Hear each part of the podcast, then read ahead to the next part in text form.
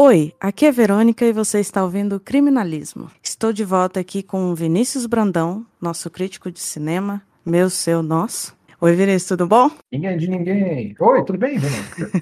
Estamos aqui porque pediram para a gente falar de um filme muito específico chamado Bar Luva Dourada. O nome do bar é Luva Dourada.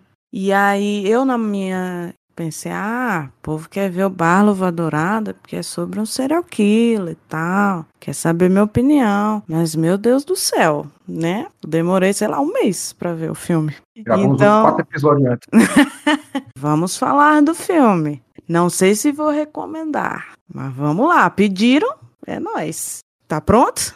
Eu tô, tá. O filme O Bar Luva Dourada acompanha a algum um período de tempo da vida do assassino Fritz, eu sempre esqueci o nome dele, é Hanto, Honka, Honka, Honka? Fritz Honka. Fritz Honka, um assassino serial famoso da Alemanha, vivia em Hamburgo na década de 70. Ele viveu em Hamburgo até morrer, né? Uhum. E o filme acompanha ele desde o momento em que ele acabou de matar a primeira vítima dele até o momento em que ele é capturado pela polícia acompanhando principalmente os vínculos dele com o bar local chamado Bar Luva Dourada, que era onde ele encontrava as vítimas dele. Todas as vítimas, né? Na verdade, não. Teve uma, acho que foi a última, que me parece que ele viu na rua. Mas o foco mesmo era no bar. E... Eu acho que foi tudo no bar, hein? Não tenho certeza não. Pelo filme, pelo menos. O filme pode estar mentindo. É, não. A gente não pode dizer que o filme é 100%. Ele é baseado no serial killer Fritz Honka, que realmente existiu em Hamburgo, realmente matou, ele assassinou quatro mulheres, prostitutas. Então, é baseado numa história real, mas eu já percebi lendo um pouco sobre que não é 100% não. Existem algumas controvérsias aí pelo filme, eu tava vendo o filme assim, ó, ok, como é que eles sabiam que isso aí aconteceu? É impossível, com o jeito que esse cara trata a casa dele, alguém sabia que isso aconteceu. Olha aí, tem uma coisa interessante. No final do filme, ele mostra as fotos, né? E é igualzinho. É. Eles fizeram a, a reconstrução da, da casa dele igualzinho mesmo.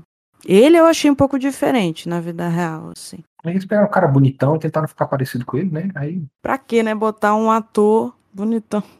Chama eu fiquei feia. chocada. Rapaz, fiquei chocada, viu? O ator que faz o Fritz, completamente diferente. O trabalho de maquiagem, uhum. excepcional, assim. Excepcional. Não é só com ele, não. Com outros personagens do filme também dá pra ver que tem um trabalho de maquiagem muito bem feito. Não, com certeza. Ele retrata muito bem a decadência, né? Da época e do lugar, do ambiente, né? Não só a maquiagem, tudo. O figurino, o, o local. Eu achei que foi muito bem retratado. Acho que você sente o clima sujo e, e decadente, pobre e acabado, né, da galera. Ah, isso é uma coisa, inclusive, que eu acho que é uma das coisas que eu vi no filme, eu falei, ok, tem que conversar sobre isso. Que o filme, ele usa a história do Fritz Honka para explicar o que foi uma geração da Alemanha depois da Segunda Guerra Mundial, né? Pessoas Sim. que foram para a guerra e aí continuaram vivendo na Alemanha, tendo sido um nazista é, inveterado, bebendo no mesmo bar que um cara cujos pais eram comunistas.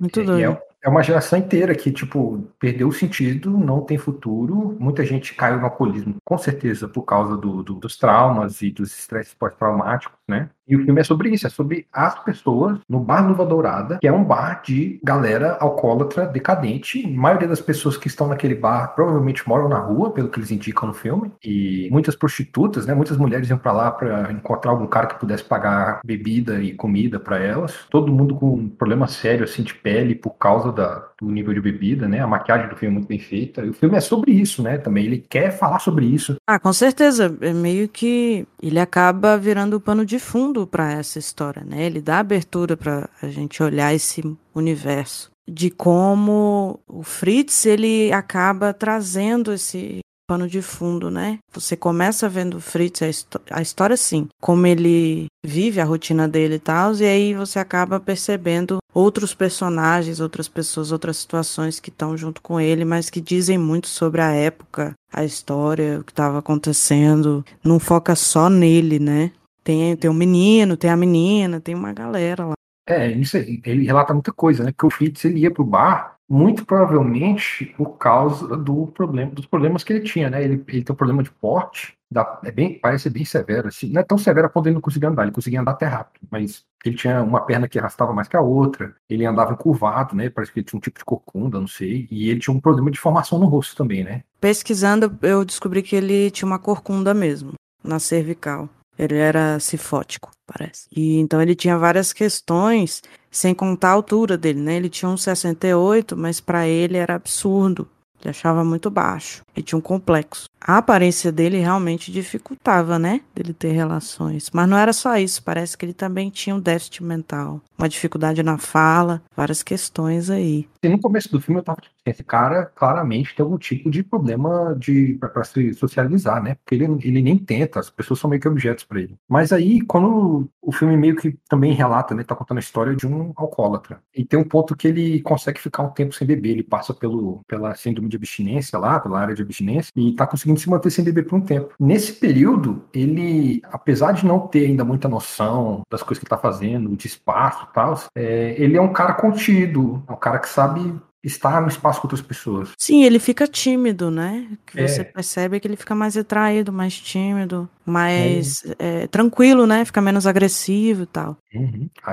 Agora é só dar um golezinho de uma bebida, já era, né? Como qualquer outro vício. Não, fica bem claro que ele é alcoólatra, que o alcoolismo influencia no comportamento agressivo e sexual dele. Óbvio que não justifica, etc, etc. Até é, porque o, filme... conteúdo, o conteúdo sexual desviante dele é dele, não é do o álcool só põe para fora. É, é, sim, é só que tipo, eu fico com a impressão muito do ele tem problema muito de manter a ereção no filme, né? É, isso era uma das coisas que fazia ele perder a paciência e começar a agredir as mulheres. E eu acho que o alcoolismo pode afetar né, o funcionamento do, do, do, sistema reprodutor masculino. O que ele faz no filme constantemente é procurar senhoras idosas que precisam de algum dinheiro qualquer para ele poder levar para casa dele. Normalmente, com a aparência de serem mais fracas, né? Todas elas que ele leva para casa. Sim, o que falam na vida real, em relação a isso que você está falando, é que ele procurava mulheres mais baixas que ele e que não tivessem dente, porque ele tinha um, um, um pânico de que elas mordessem ele enquanto estivesse fazendo sexo oral. Eu achei interessante porque é uma questão que ele fala. É Além dele falar também que ele matou as mulheres porque elas zoaram dele, porque ele uhum. não, não conseguia manter ereção, porque ele preferia sexo oral do que a penetração em si. Então, elas zoavam dele, elas faziam chacota e por isso que ele matava. E aí eu achei interessante que eu fiquei meio desconfiada, sabe? De, tipo, ele tá chamando essa mulher pra matá-la, o objetivo dele é matar, o objetivo dele é fazer sexo. Então no começo eu fiquei meio na dúvida, mas depois eu percebi que realmente a questão dele era sexual, mas aí ele perdia a paciência, né? Isso uhum. se tornou um, um, modus operandi dele, dele fazer sexo com a pessoa, tentar fazer sexo e ela fazer chacota alguma coisa e ele. O interessante é que ele continuava, né? Mesmo depois, ele fez a primeira vez. Ele poderia ter pensado, pô, a mulher fez chacota, explodi, não aguentei. E aí da próxima vez não aceitar, sei lá, tentar aprender com, com o que aconteceu. Não, ele continuou fazendo. Toda vez que a mulher zoasse, ele ia matar. E... É, isso é uma parte que eu fiquei. É muito complicado o alcoolismo nesse sentido, né? Porque eu não acho que ele teria matado ninguém se ele não fosse alcoólatra. Mas cada cena que. Tinha a primeira vítima, que a gente não vê ela morrendo, cada uma das vítimas dele começa com uma coisa que não é violenta, começa sexual, né? Pelo menos pensando aqui. A segunda vítima dele não começa sexual porque, na verdade, ela estava num grupo e aí do, do bar até a casa dele foram acontecendo coisas que foram deixando ele irritado. Ele nem tava pensando em sexo quando ele matou ela. Ele só tava puto da vida naquela hora. Mas as outras, por exemplo, a última que ele mata, eu acho que é a última. Ele mata. Depois que ele espancou ela, ela deu um jeitinho de se vingar dele com a mostarda. E ele ficou puto. Falou, Pô, é como se ninguém prestasse. Eu fiquei com a impressão que ele via as pessoas meio como objeto, sabe, de forma geral. Ah, sem dúvida. Essa questão do álcool, ele é mais um inibidor, né? Então, todas as questões, tudo que ele fez ali, são coisas que estão dentro dele entendeu? Então, Sim. poderia não ter matado se não tivesse sob efeito álcool? Poderia, mas de qualquer forma, o conteúdo dele interno é um conteúdo muito violento, muito muito realmente ver a pessoa como objeto. Você vê que claramente ele não tem interesse nessas mulheres, que o interesse dele era outro, né? Ele mostra isso no filme, que o interesse dele é mulheres jovens e, e padrão e bonitas, etc. Mas o que ele conseguia era aquilo. Então ele tinha uma frustração, ele tinha uma, uma irritação muito grande já. Antes, antes de qualquer coisa acontecer, ele já estava frustrado, incomodado. E, Ele já começava no ponto errado, né? Que ele estava indo transar com gente porque ele não sentia atração. Mas era, era uma questão de necessidade, que, tipo, sei lá, preciso. É, ele ia para lá porque primeiro que parece muito o bar do Dourada, parecia um lugar meio casa para ele, sabe? O, o barman não julga ninguém, é, eles não têm nenhuma atenção com os clientes, estão nem aí para as pessoas no bar. Até que tem um cara, eles têm a história que eles contam do cara que morreu no bar. Eles não perceberam Demorou. que o cliente estava morto e deixaram o cara lá por dois dias. Não perceberam que o cara estava morto. É uma galera que tá simplesmente assim: a gente aceita o pessoal alcoólatra e a gente vai alimentar esse alcoolismo até a gente ficar com todo o dinheiro do cara. A impressão que eu fiquei do filme foi essa. É, o importante é a pessoa pagar, né? Pode ficar, pode morrer de beber, desde que pague, tá tudo certo, né? Eu uhum. também senti essa, essa vibe aí, esse negócio. Eles não se importam. Tem o lance também das janelas, né? Das cortinas nas janelas para as pessoas não perceberem que tá de dia, porque de dia ninguém bebe. Essa frase ficou bem assim, claro a intenção do bar, né? Quando eles falam que esse cara ficou dois dias lá dentro e ninguém percebeu que ele tinha morrido, eu também fico com a impressão de que o bar ficava aberto 24 horas por dia. Porque se iam tocando. Não duvido, turno, não, viu? É, eles iam tocando de turno e deixa os mendigos vir aqui beber, deixa os alcoólatras virar a noite aqui bebendo, desmaiar. Eu não duvido, não, acho que é bem possível mesmo. Porque ele fala, né? O motivo pelo qual eles não descobriram que o cara tinha, tinha morrido, porque ninguém sabia o turno de trabalho dele, o trabalho dele mudava de turno. E aí, quando eles mudavam o turno do pessoal dentro do bar, as pessoas achavam que ele tinha acabado de beber e estava lá desmaiado. Doideira, né? É, esse bar é um, bar um lugar sinistro. Tipo, esse é o bar daqueles que, tipo assim, não vá. Quando o menino magrelinho vai pro bar, fica tipo assim, velho, o que, que você tá fazendo aí, bicho? Mas é lógico, o que, que, que tem na cabeça desse menino para entrar nesse bar, meu Deus? Não, o pior depois, vou levar a guria que eu gosto pro bar sinistro. Não, ele falou que é legal. Tem umas coisas estranhas assim, mas é legal. Aí, um alemão nazista bizarro que ficou me ameaçando, sentando na minha mesa. De boas, ela vai gostar. Ele já é uma pessoa esquisita, claramente. Uhum. Porque... Ah, assim, dá pra ver, assim, do filme, eles falam, né, que o bar e a, o lugar onde o, o Fritz Honka viviam era uma área vermelha, é isso da cidade, o bairro vermelho. Luz vermelha. É, bairro da Luz Vermelha, é isso? E que os estudantes iam para lá, tipo os estudantes mais, é, nós somos descolados, eles iam para lá e compravam bebida onde dava para comprar. A impressão que eu fiquei foi essa, que tipo, é o tipo de lugar onde adolescente consegue ir pedir bebida para adulto pagar para ele, sabe? E os moleque mais desesperados conseguem encontrar uma prostituta para perder virgindade, esse tipo de coisa. E esse parece... garoto, ele tá querendo parecer descolado para essa menina. Então ele encontrou o bar que parece menos agressivo, sabe? O filme ele assume uma linguagem tenta ser o mais verossimilhante possível. Ele busca, Sim. desde o filme você vê os ângulos. No começo do filme, quando tá na casa dele, a câmera sempre tá, tipo, atrás de uma fresta, assim, de uma porta, embaixo de um móvel. Se alguém tivesse deixado uma câmera escondida e documentando a vida dele. Aí, mais pro final do filme, a câmera começa a ficar um pouquinho mais dinâmica, ele começa a usar, tipo, o ângulo da pessoa na cena, o ponto de vista da pessoa e não o ponto de vista baixo, não sei o quê ele vai colocando a gente mais para dentro dentro do filme. Mas o propósito é esse. Aí quando chega no final, a última cena do filme é um take longuíssimo, velho. Andando na rua, sai do bar. É longo pra caramba aquele take. Sim, da menina, né, na bicicleta. É bem longo mesmo. Mas é porque, assim, eu acho, principalmente dentro do, do apartamento dele, depois que eu fui entender que era um sótão, eu tava achando um apartamento pequeno, mas eu achava que era um monte de apartamento pequeno. E não, na verdade, ele morava no sótão no apartamento dos gregos lá. Que ele... É como se tivesse alugado o sótão daquela família. É, tipo isso. E aí o que eu percebi é que quando as coisas acontecem dentro da casa dele, são takes assim, sem corte, né? Mais longos. Tipo, você tá ali vendo a situação da conversa, do sexo, tentativa, do, sexo, do homicídio. Você fica lá vendo aquilo em tempo real. Né?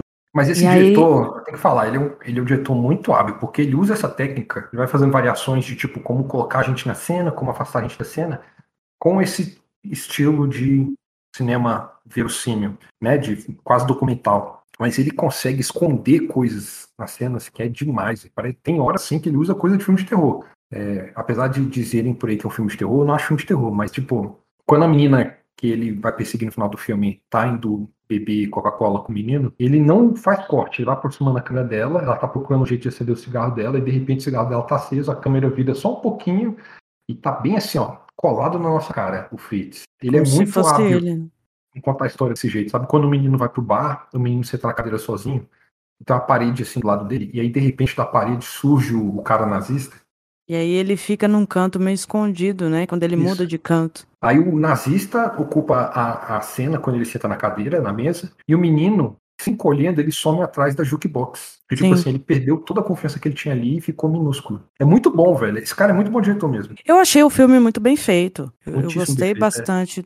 O estilo do filme ele é muito bem feito, ele é muito bem escrito, muito bem elaborado. Eu acho que ele passou o que ele queria passar, realmente. Mas pro meu gosto, é muito desconfortável. Eu acho que a intenção é essa também, né? Ele é um filme muito a gente não precisa falar detalhes, mas, por exemplo, que no momento que ele põe o pano no pescoço dela, ele fica muito tempo tentando. Na vida real é assim mesmo, demora pra pessoa morrer, entendeu? E, e aquela mulher tá... era mais forte do que ele esperava que ela seria. Sim, ela é forte, ela é grande, então você vê que ele não tá tendo prazer em matar. Ele tá fazendo aquilo porque não aguenta mais. Ele, Quero que você morra desgraçado, sabe? Esse negócio da mostarda, não sei se é real, né? Faz sentido, né? Mostarda é, um, é, um, é uma planta bem que, que tipo, tem efeitos tóxicos, né? Ardida, né? É, é tipo, a gente usava mostarda para fazer arma biológica, arma química na Primeira Guerra.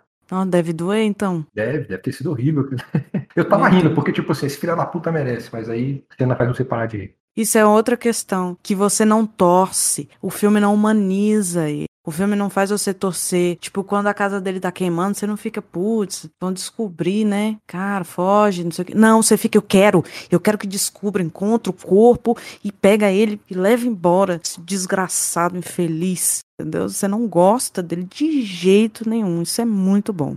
Isso eu gostei bastante, assim. É, ele, é, ele, eu queria poder dizer assim, ele é uma figura vil, ó, mal encarnado, mas ele é meio que um parasita social, né? Que tipo, ele chegou num ponto que ele, subexiste na sociedade e dá para ver no filme também que ele tem complexo, algum tipo de complexo de inferioridade, né? Porque ele procura mulheres que ele pode tratar como menor. Quando a mulher é muito bonita, mais jovem, ele, ele sai falando que ama elas, né? Você fala, ah, eu te amo, vamos trepar. É, tipo assim, eu sou um cara que quando eu assisto filme, assisto um filme desse, eu já sou meio sensibilizado com esse, esse tipo de coisa, sabe? Eu tava vendo as cenas de assassinato assim, ó, e morreu. Aí, tipo, pensando assim, ó, o diretor foi inteligente usar esse ângulo, olha como ele cortou aqui pra gente não ver certa coisa. Mas ele faz uma construção do assassinato do tipo, a gente vai vendo uma violência muito explícita, velho. Ele dá soco na cara das mulheres, ele tenta estuprar as mulheres, ele agride elas de várias formas, verbal, físico várias dessas cenas com nudez, tanto das mulheres quanto dele. Então, tipo, tá vendo tipo, essas pessoas numa situação extremamente vulnerável, sendo agredida desse jeito. E aí, no finalzinho, quando ele chega no limite do que pode mostrar, ele corta. E a gente tá tão preso ainda naquela coisa visceral que foi construída que a gente sente, sabe?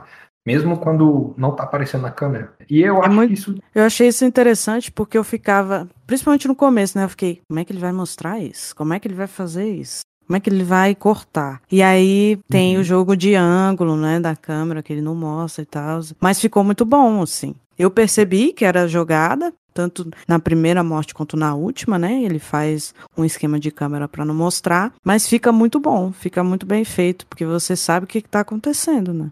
Ó, tem uma boa pergunta aí para você. A segunda vítima que ele mata na mesa da, da casa dele. Não sei se você lembra. Mais ou menos. Eram três mulheres que ele tava levando pra casa dele para fazer, sei lá, homenagem. Aí uma desmaiou no meio do caminho, ele foi com as outras Sim. duas, aí ele maltratou uma, ela já fugiu, e a outra que não desrespeitou ele, que tava fazendo tudo certinho, era que sobrou pra ele cair a raiva, aí ele mata ela, né? E a, essa Sim. é a morte mais explícita de todo o filme. E é quando Porque... ele bate na mesa. Isso. E eu não sei se você reparou, quando ele começa o movimento dele para bater a cabeça dela na mesa, é, a gente vê uma atriz, a gente vê as mãos dela se mexendo da atriz. E aí, no meio das batidas na mesa, de repente é uma boneca. Eu fiquei assistindo assim e falei: caraca, alguém usou um corte muito inteligente aqui, ou algum outro tipo de coisa, ou um, um jeito de esconder a boneca e de substituir a atriz pela boneca num dos movimentos. Cara, é muito bem feito, muito bem feito mesmo. A gente vê a mesa assim papando de sangue, é, e assim, é explícito. Foi a cena que eu fiquei assistindo assim: eita Porra, e eu tive que ver ela três vezes, porque o vídeo travou nela né, as, as, duas vezes. Como assim, cara? Que horror. Eu não percebi que era uma boneca, não. Eu não, não percebi.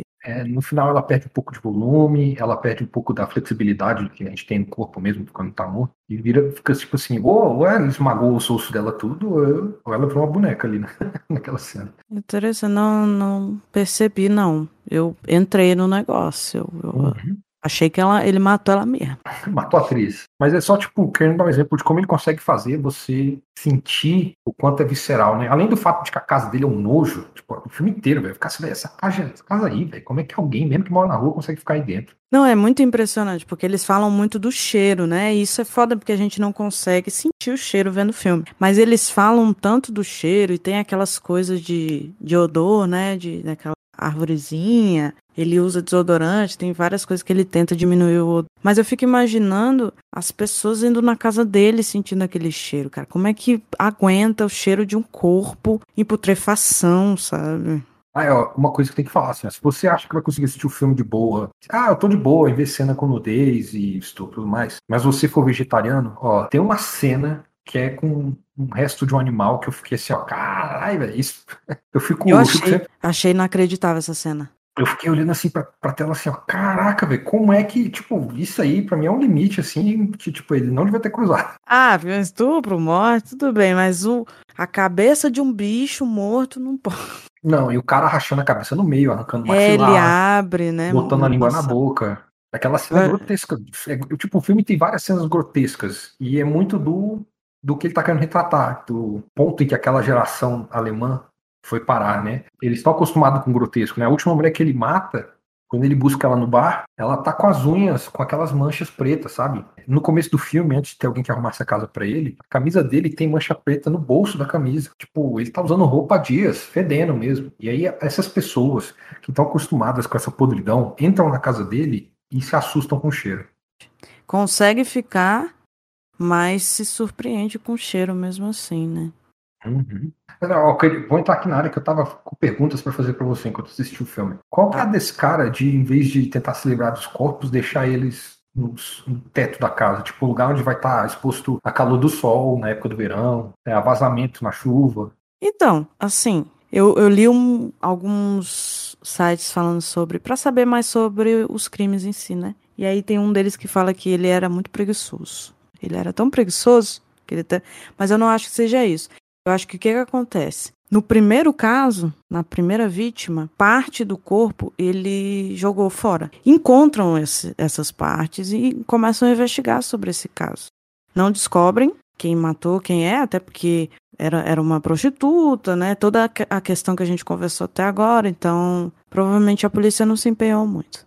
Então eu acredito que na cabeça dele era melhor guardar que jogar em algum canto e ele ser descoberto. Ele meio que foi se acostumando a guardar. E tem a questão também dele ser descoberto, né? Enquanto tá levando, ele quase foi descoberto enquanto ele tava. Antes dele esquartejar a mulher, ele tenta levar o corpo embora, né? E aí acender a luz tal, tem toda uma questão. E ele volta, e aí que ele resolve esquartejar ela. Então é. eu acho que tem, tem várias questões aí de, de dele não ver outra forma, dele achar mais fácil, dele uhum o cognitivo dele também, provavelmente, ele não tinha capacidade de ver várias possibilidades, digamos assim, e, e, estudar e analisar formas de se desfazer do corpo. Meio que foi na, na loucura. Ah, vou guardar aí, já guardei um Pode ter uma, uma ligação também, uma questão dele com o corpo, mas aí a gente não tem como saber, né? Aí ele teria que falar sobre. Assim, no filme dá para ver bem claramente que ele não é um assassino inteligente, né? Ele não, é carismático, obviamente, né? Toda vez que ele sorri pra alguém, você fica tipo. Ele, ele, é bem ele é desorganizado, assim, não é nada planejado. Parecia ser um cara meio fedido, né? O jeito que ele, que ele não se arrumava, não se cuidava. E eu, eu fiquei vendo o filme assim, eu acho que, tipo, a, a, por exemplo, a segunda vítima dele, eu fiquei, pô, mas como é que, como é que ninguém levou pra polícia isso? Tem, tem duas mulheres que sabem pra onde a mulher foi, viram o cara sendo agressivo, fugiram, e a amiga dela não apareceu mais, e elas ainda assim fizeram tipo de denúncia. A gente não sabe nem se esse povo lembra. Pois é, aí que eu fiquei pensando aí, que esse, ele deu a sorte, na verdade, que as vítimas dele eram pessoas que para a sociedade não importa, né? Sim, são pessoas vulneráveis a, a parte da sociedade, né? E que ninguém se importa, ninguém vai atrás. E elas mesmas não se importam com elas, entendeu? Uhum. Que elas aceitam qualquer coisa pelo álcool. E além disso, o álcool você esquece. Se você bebe muito, você perde a memória, entendeu? Então. Naquele nível que elas estavam. É bem possível que elas não lembrassem, que elas nem acordassem no dia seguinte. Uma que desmaiou no meio do caminho. Então, assim, ele acabou se dando muito bem nessa escolha dele, sabe? Uhum. Isso é outra coisa que ele faz para mostrar a decadência, né? A última vítima dele, ela acaba transando com ele, tipo, não sei se transa com ele ou não. Ele começa a dar muito na cara dela. Aí, quando ele tá deitado, ela levanta e aí tem uma cena bem longa dela indo se vestir, como se fosse tudo normal. A cara dela tudo ensanguentado, se vestindo, sentando, é, buscando um cigarro, indo com toda a calma pegar a mostarda, né? Então, tipo, ela tá acostumada com isso, ela sabe que saindo com galera que vai pagar bebida para ela, para ela conseguir beber mais um pouco, e transando com eles em troca dessas bebidas, ela sabe que ela vai encontrar um cara que vai acabar batendo nela. Sim, eu vendo essa cena, eu achei muito espetacular como ele mostra o nível da situação, né? De, tipo, na hora que ela põe a mostarda, ela poderia ter ido embora, tá tudo resolvido, tudo ótimo. Só que eu acho que a cena é muito para mostrar esse desapego misturado com o álcool, né? Porque o álcool ele também tem esse poder de fazer você ficar nem aí, sabe? Você nem você não tá nem vendo a linha do tempo, fica meio confusa, sabe? Você não tá ali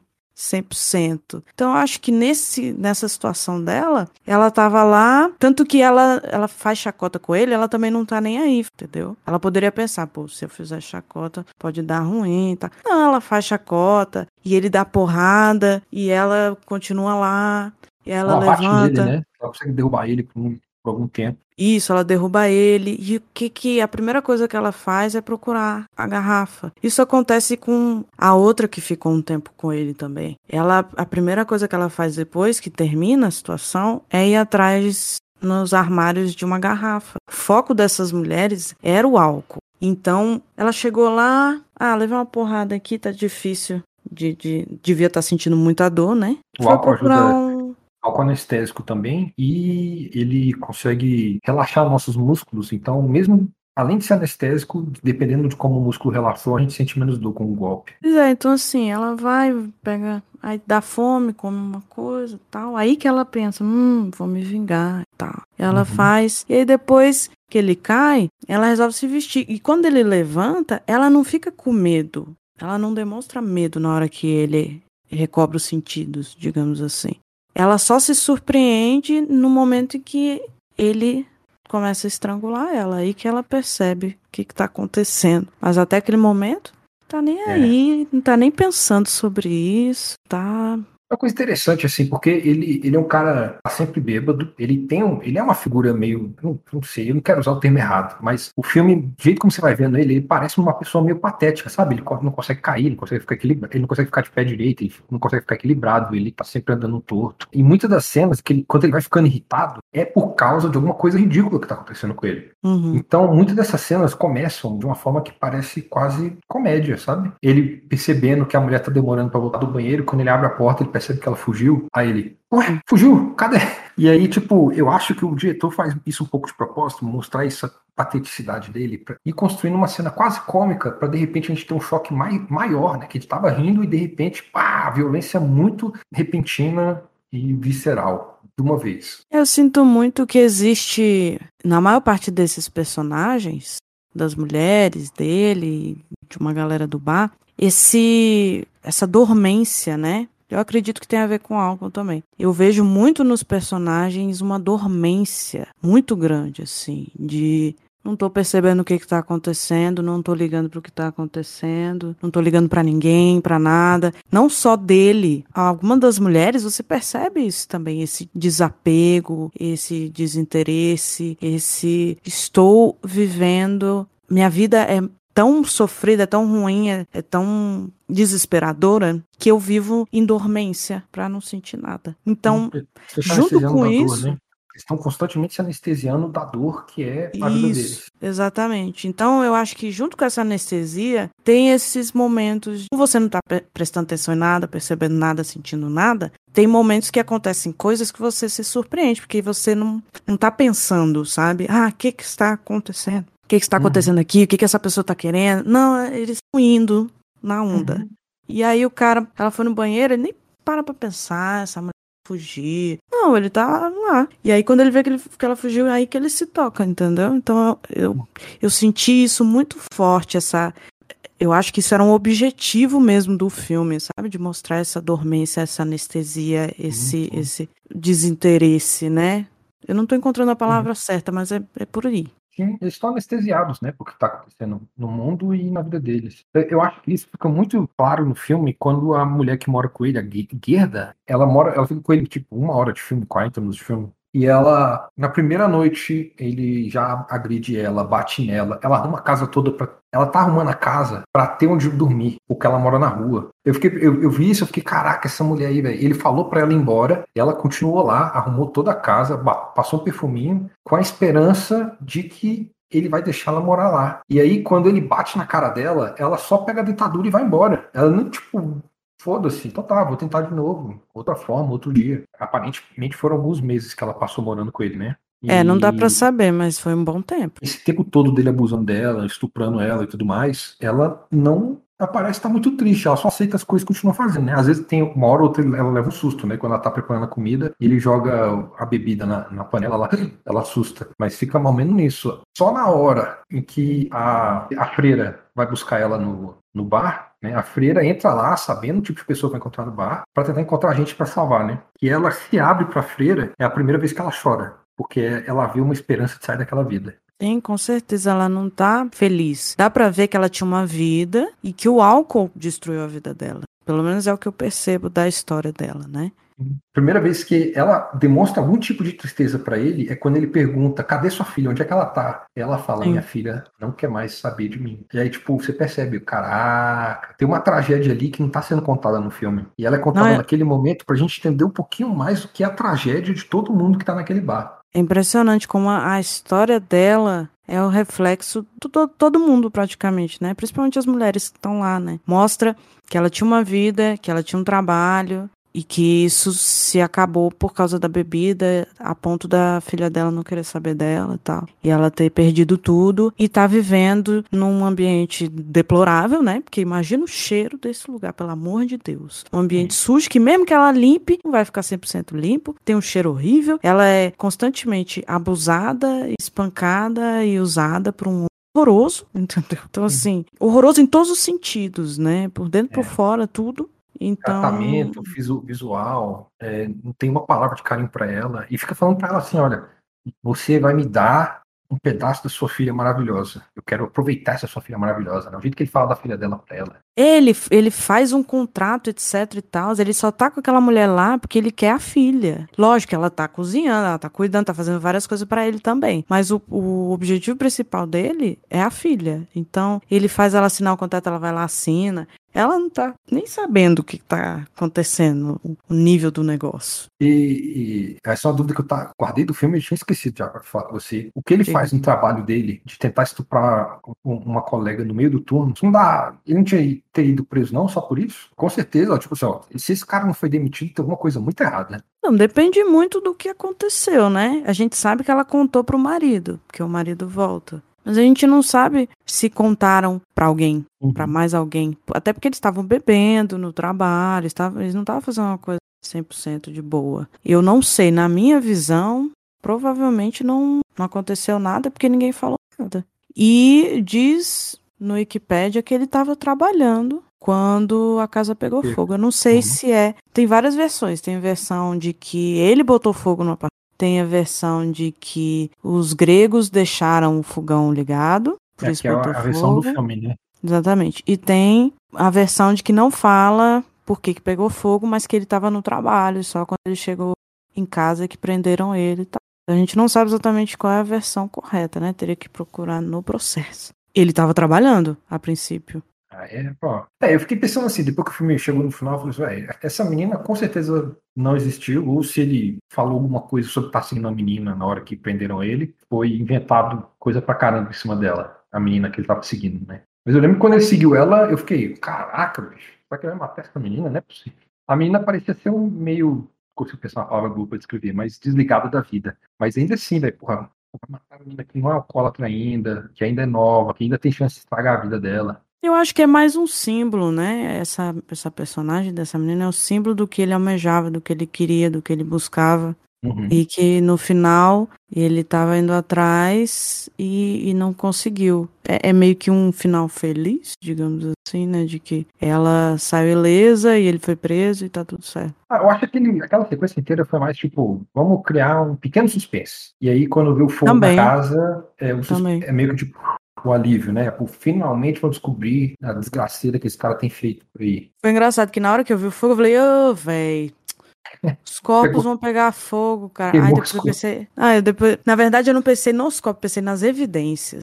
Eu falei, uhum. pô, tá queimando as evidências tudo, que droga, velho. Ele, ele que botou fogo nesse negócio. E aí depois eu pensei, não, mas os corpos estão aí, tá tudo certo, né? É, não, é, é o fogo tinha que ser muito mais forte para acabar com restos, né? Restos mortais. Mas a madeira, assim, eu fiquei pensando assim, ó, na, na, real, esse fogo vai revelar o corpo, né? Porque vai derrubar aquela parede de madeira onde estão, tá escondendo. Sim, sim. Tanto que na cena, né, eles descobrem muito rápido. Eles sobem, logo depois já desce, o, o bombeiro já vomita. Você já sabe o que, que aconteceu, né? É, é, é sinistro. É, é, esse cara é tipo. É sinistro, porque ele é tipo. Ele não é uma força do mal, sabe? É, é muito estranho, sabe? Muito, esse é um filme de bad. Esse, esse é um filme de bad. O do Dahmer não é tão bad quanto esse daí, não. É bem bad, é tipo desnecessário, né? Uma situação parece que poderia ter sido evitada, que não deveria ter acontecido, que é reflexo de um, um uhum. momento, né, da, ali da Alemanha específico. É, 20 anos depois da guerra, a galera ainda vivendo com a vida destruída. Não apenas pela guerra, né? A guerra destruiu. Tipo, eles falam que a última vítima dele é uma sobrevivente de campo de concentração. Ai, cara. E, Imagina, e... você sobrevive o campo de concentração para passar por isso? Vai passar porque ela passa com ele antes de morrer. Né? Além de ter morrido, o que ela passa com ele antes de morrer. E também demonstra muito assim: tiramos, salvamos os sobreviventes do holocausto, digamos aí. E, porra, a mulher ficou esquecida, tava vivendo na rua. Ela sobreviveu lá, mas uhum. o resto da vida tipo dela, de... né? Como é que foi?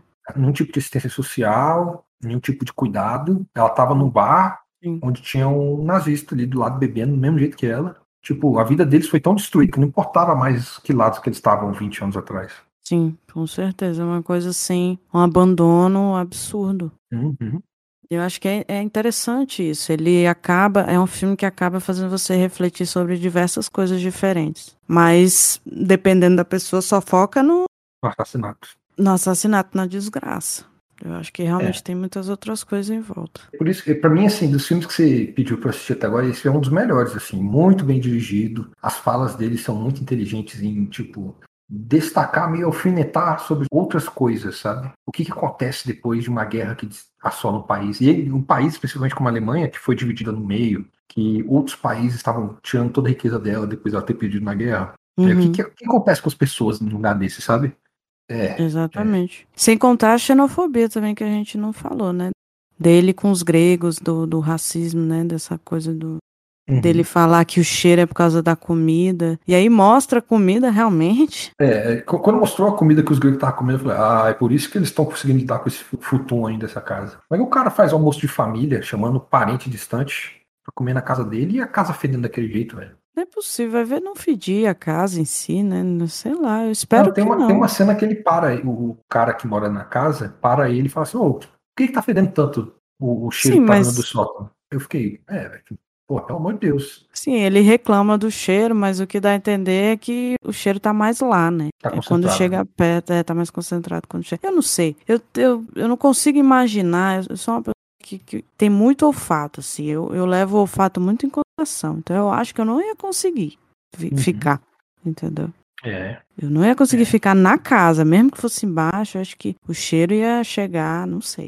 Eu achei o filme muito bem feito, muito bem construído. Ele é, ele é, uhum. só que ele é muito demais assim. Eu não, primeiro que eu não veria novamente, não uhum. tenho interesse em ver novamente. Enquanto eu tava assistindo ontem, eu tava pensando, se não fosse pelo podcast, eu acho que eu não ia terminar não. Tudo bem, eu tava muito curiosa com o que ia acontecer, como é que ia ser, isso talvez me fizesse ver até o final. Mas chegou uma hora ali que eu tava assim, ai, cara, por quê? Por que esse filme. Ninguém fala. Ninguém chega e fala, ó, oh, o Bar Luva Dourada é pesadão, é tenso, é visceral, cuidado. Não, todo mundo chega e fala, ah, é muito bom, vê lá. É porque a galera do cinema, a galera do cinema é doida. Eles é tipo assim, estão nem aí, velho. Isso é um filmaço, tem que ver. E vão mentir sobre o que, que, tem de exagerado no filme, o que vai fazer a pessoa passar mal, porque quer que as pessoas vejam o filme. É bom, tem que ver. Mas realmente é muito interessante a história. Eu fiquei muito curiosa para saber mais sobre a história dele e tal. Acho para quem tem interesse realmente sobre isso, pode ver, mas não precisa, sabe? Eu acho que é, é, um... é, o tipo de filme que não precisa. Ele é um criminoso diferente assim dos outros que a gente falou até agora, né? Porque ele tem os problemas dele, né? Tem, você falou que tem problema de, de, deficiência intelectual, as patologias. Eu acho que é né? mais, eu acho que não vou confirmar a deficiência intelectual, não tenho certeza. O que é certo é a da fala. Uhum. Ele tem um, uma deficiência de fala, isso é certo. A mental eu não tenho certeza. Não vou confirmar. Esse é um cara no que alcoolismo. cometeu crimes por causa de uma condição muito específica em que ele vivia, né? Não é como o Dahmer que é, teve aqueles traumas de infância, mas ainda era um cara branco nos Estados Unidos, tal, ou, sabe? É, entende o que eu quero dizer? O padrão dele de, de, assassino é diferente dos outros padrões que a gente vai ver de assassinos por aí. Não, ele é, ele é bem diferente mesmo. A gente viu casos de assassinos organizados. Até o, o próprio do Seven também. Ele vivia numa situação deplorável na casa dele, mas ele era organizado nos assassinatos, né? No caso do Fritz Ronca, ele é muito desorganizado. É o tipo claro de, de assassino desorganizado, de assassino que tem problemas mentais fortes e, e, e, aí a gente não sabe exatamente quais, porque eu acho que esquizofrenia não tem, né? Não tem nada que indique delírios, mas ele pode ter outros problemas, transtornos de personalidade, outras coisas que fazem com que ele tenha esse comportamento, porque é um comportamento muito agressivo, muito desconexo é muito... Se ele tivesse todos os problemas que ele tem e não tivesse se envolvido com álcool, ele provavelmente não teria matado ninguém, né? Vou te falar que eu não sei. É aquilo que eu, que eu tava explicando antes. O conteúdo agressivo e, e o desvio sexual, tudo isso é dele, não é do álcool. Uhum. Então pode ser que sem o álcool ele ficasse mais comedido, né? Ele fosse uhum. tímido, ficasse mais quieto, não fizesse nada. Mas não tem como a gente ter certeza que ele nunca ia fazer absolutamente nada, que ele não tivesse um surto, de repente, alguma coisa. Porque a mente dele é podre, não tem nada a ver com álcool. Essa ideia de, de botar as, as fotos das mulheres pelada na sala, de bater na mulher quando ela acorda com ele, quando ela não aceita fazer sexo com ele, essa coisa de tratar como objeto, de estuprar e etc. Isso tudo dele, é conteúdo dele. Eu acho que o álcool ele só liberou mais, deixou isso mais aflorado no sentido dele teve coragem de fazer coisas. Ele, ele tinha a desinibição de fazer o que ele pensava. É. Normalmente a gente vê casos de assassinos sexuais, né, que ele tem prazer em matar, principalmente quando envolve mulheres e etc, etc. Nesse caso não parece ser o caso. Uhum. Pelo que o filme é demonstra, de... ele só tá com muita raiva, aí a raiva desgasta, ele, puta, agora vou ter trabalho pra me invadir esse corpo, sabe? Sim, não, não tem ele não acha nada bom. A, a situação não é boa. Em, em, momento nenhum, assim. Ele não parece estar curtindo nada em relação a isso. O único momento que parece que ele está curtindo é quando envolve a menina. Quando envolve a mulher lá do trabalho, etc. Vamos encerrar então? Bem interessante o filme, apesar de tudo. Mas então, fala aí das suas redes, das suas coisas. Uh, se mostre. Hoje em dia, mais fácil de encontrar pela minha pelo meu Instagram, Vina Underline Brandal. É mais que eu tenho feito. O velho ainda tá parado por causa do, de um novo emprego que eu consegui agora, então não tô conseguindo produzir muita coisa. Entendi. Mas eu tô com os projetos aí, mais para frente eu vou, se alguém quiser saber mais, ouvir eu falar mais sobre cinema, me acompanha no Instagram que eu vou acabar falando sobre esses projetos lá. É, lembrando que o Vinícius é crítico de cinema.